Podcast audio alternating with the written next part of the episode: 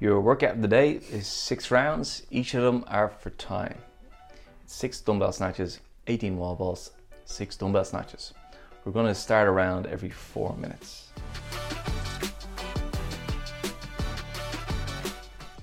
This is a full on sprint. Yes, Kill yourself from the get go and hang on for dear life. yes. The hardest sprint you've got. Interesting. And why have you picked these two movements in this in this sequence, the 6, 18, 6?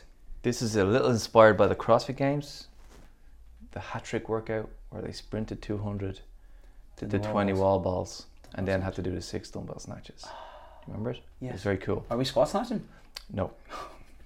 So, so it's a it's a rework of that. So instead of a 200 meter sprint, we're running the day before instead. So we're going to do six dumbbell snatches as a sprint. Yeah. Then we do the 18 wall balls, and then we have to finish with the dumbbell snatches. And again, we can muscle snatch them like usual, Yeah.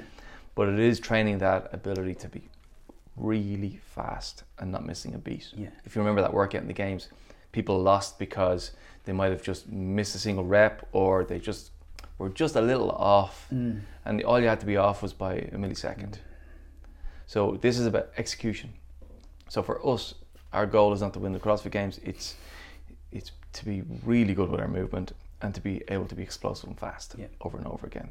So our movement, the dumbbell snatches, getting that dumbbell locked out overhead, like not just leaving the elbow soft and slightly in front. Yeah. You know, it's the usual stuff. Make sure we actually squat the full depth on the wall ball and we hit the target every time. Uh, those little details will really matter because that's what we're putting pressure on. Can Yeah. we perfect mechanics at high speed?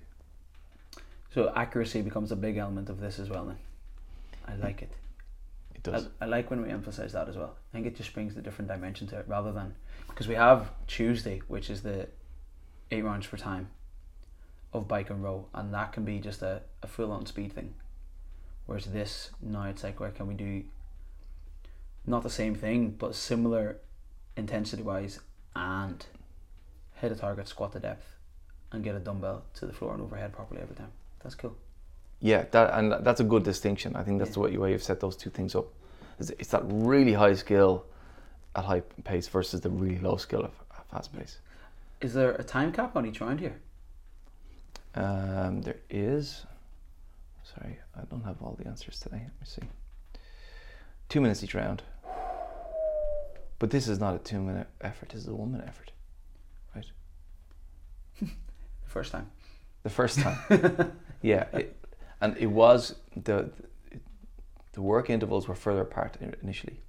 And Oh. I've yeah, so I've, You've shortened it. I've shortened them together just to put more pressure on the movement and on the speed in the later rounds. Yeah. It, this kind of has to be unbroken as well, doesn't it? Oh, definitely. It's there's no option to, to break this up. Yeah, 18 wall balls is a tempting enough number to want to break up. Oh, I I really want to break them up. yeah. Virtually. Yeah. But it's it's not designed for that. No.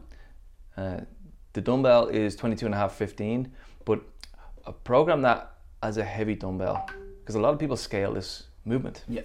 So I would encourage everyone to try and go a bit heavier than usual. We have an RX plus of 30 and 20.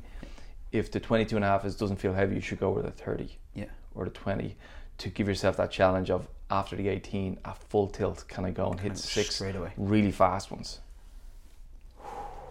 Yeah, this is psych yourself up, smelling salt, slap in the face, like let's go. Let's go.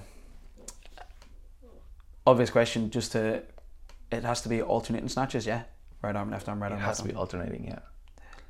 Uh, two heads of the dumbbell on the floor. Oh. Yeah, it's only six and six. So let's do it. Let's do it like the biggest version The we can. hardest standard possible. Yeah. Deadly. I'm trying to work this out. This is going to hurt so bad. If you do it really fast, you might have three minutes off in between. Yeah. Potentially. Hmm. So it might not be too bad. Like overall, like honestly, I'm, I'm like I think some people will be- find this okay, And we're not doing RX plus for but the wall balls. but it doesn't mean that it's not changing you as an athlete. You got to remember, Yeah. like they don't have to kill us to make us better. I hear you. Sorry, you asked me a question. Where there's not an RX plus option on wall balls. No, I want to keep the wall balls the same because I want to make sure that they are Unbroken and unbroken fast. and fast and accurate. We don't always need, necessarily need to get the challenge from the heavier weight or the bigger range. Yeah, it's a yeah, cool. So this could be a real.